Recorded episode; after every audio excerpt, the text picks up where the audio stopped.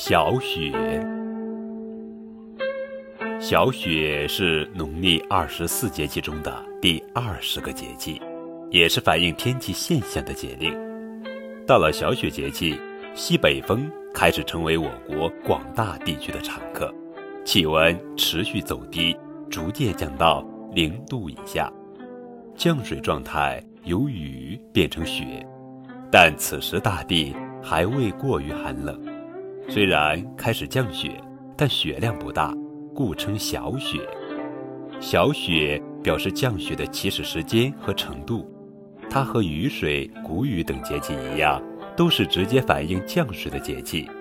我国幅员辽阔，立冬节气，我国北方地区基本上都已经进入了冬季。到了小雪节气，长江中下游许多地区陆续进入冬季，呈现初冬景象。在北方部分地区还可能出现初雪，提醒人们该御寒保暖了。不过，节气的小雪与天气的小雪可没有必然联系，也就是说，小雪节气那天不一定会下雪哦。小雪时节一般有吃糍粑、晒鱼干、腌菜等习俗。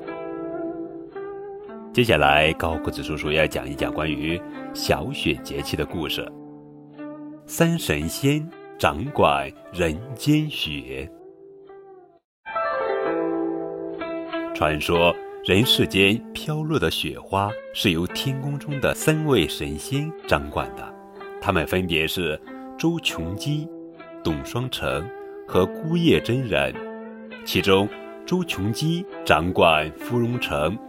董双成掌管筑雪琉璃净瓶，每逢需要下雪的时候，天空中就会彤云密布。掌管筑雪琉璃净瓶的董双成照例准备好瓶内的几片雪花备用。接下来就轮到孤叶真人上场了。只见他用黄金柱轻轻的一敲，那筑雪琉璃净瓶中就掉出一片雪花来，人间。也就因此下一尺瑞雪。且说有一次，子府真人邀请孤叶真人、周琼基、董双成等人一起畅饮。几人酒酣之际，兴致所致，便随手抓起黄金柱，一边敲打琉璃净瓶，一边哼唱祝酒歌。这时，那琉璃净瓶持续倾出雪花来。造成人间的大雪景象。这个关于降雪的传说故事，记录在《御世名言》中张古老种瓜娶文女的故事里。在文人著述之外，普通百姓也不难体会雪花与大地的好处。它给苍凉的冬日平添了几分生气，更在沉寂之中增添了几许乐趣。